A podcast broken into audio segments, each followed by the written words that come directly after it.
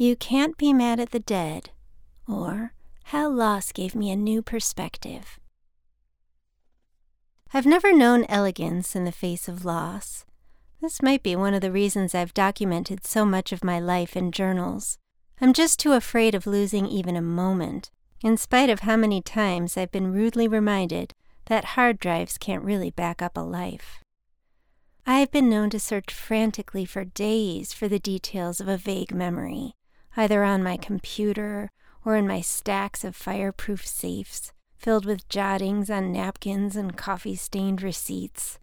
In the times I've been lucky to find the moment, I've savored it again and again through tears of joy. In the times I've had no luck, the feeling of loss was unbearable. It could take days to get over that something so special was gone for good, and knowing I was behaving pathologically did nothing but make me more resolute, for if my mind was gone, at least I should be able to locate its memories. And then I lost my mother.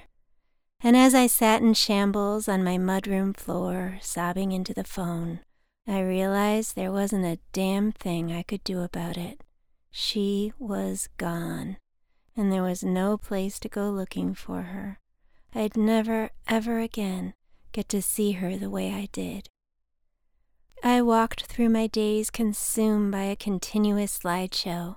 The way she crossed her legs while watching TV, the cloud shaped birthmarks on her arms, her elegant fingers holding a cigarette out the car window, her smile that could light up even the dimmest of souls, the way she'd speed walk to St. Vincent de Paul's to find the treasures before anyone else.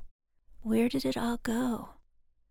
The only thing that soothed me was to remember every detail of my mother. And that was pretty easy, considering I had over 20,000 Microsoft Word documents all about her.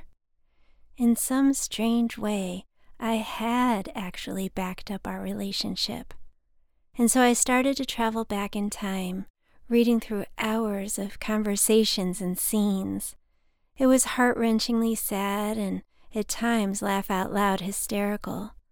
But what I hadn't expected, now that my mother was gone, was the experience of revisiting all those old stories from my brand new point of view, the one where my main character was now past tense, absolved from all wrongdoings. The reason I started documenting my life in the first place was to cope with that horrible feeling that I didn't quite exist. My mother spent her entire life fractaling through one glorious handcrafted drama after another.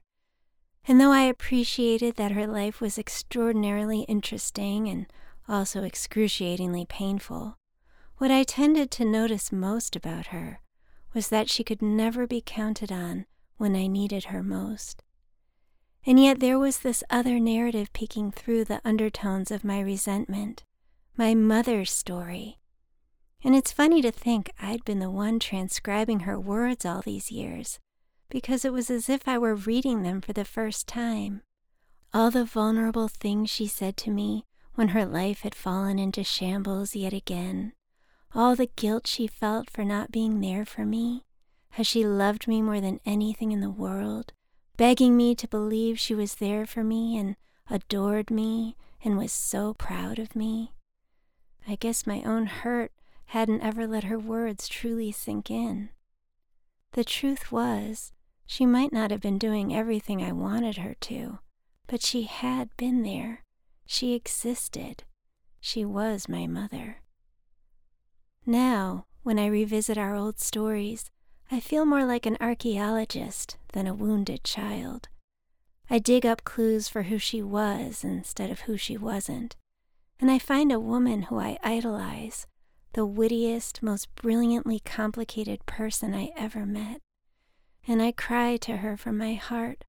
I wish more than anything that I knew then what I know now. You loved me, and I loved you so, so much. We were everything to each other. And I hear her voice reassuring me. We both knew, honey. Deep inside, we both knew. I'm not as afraid of losing things like I used to be.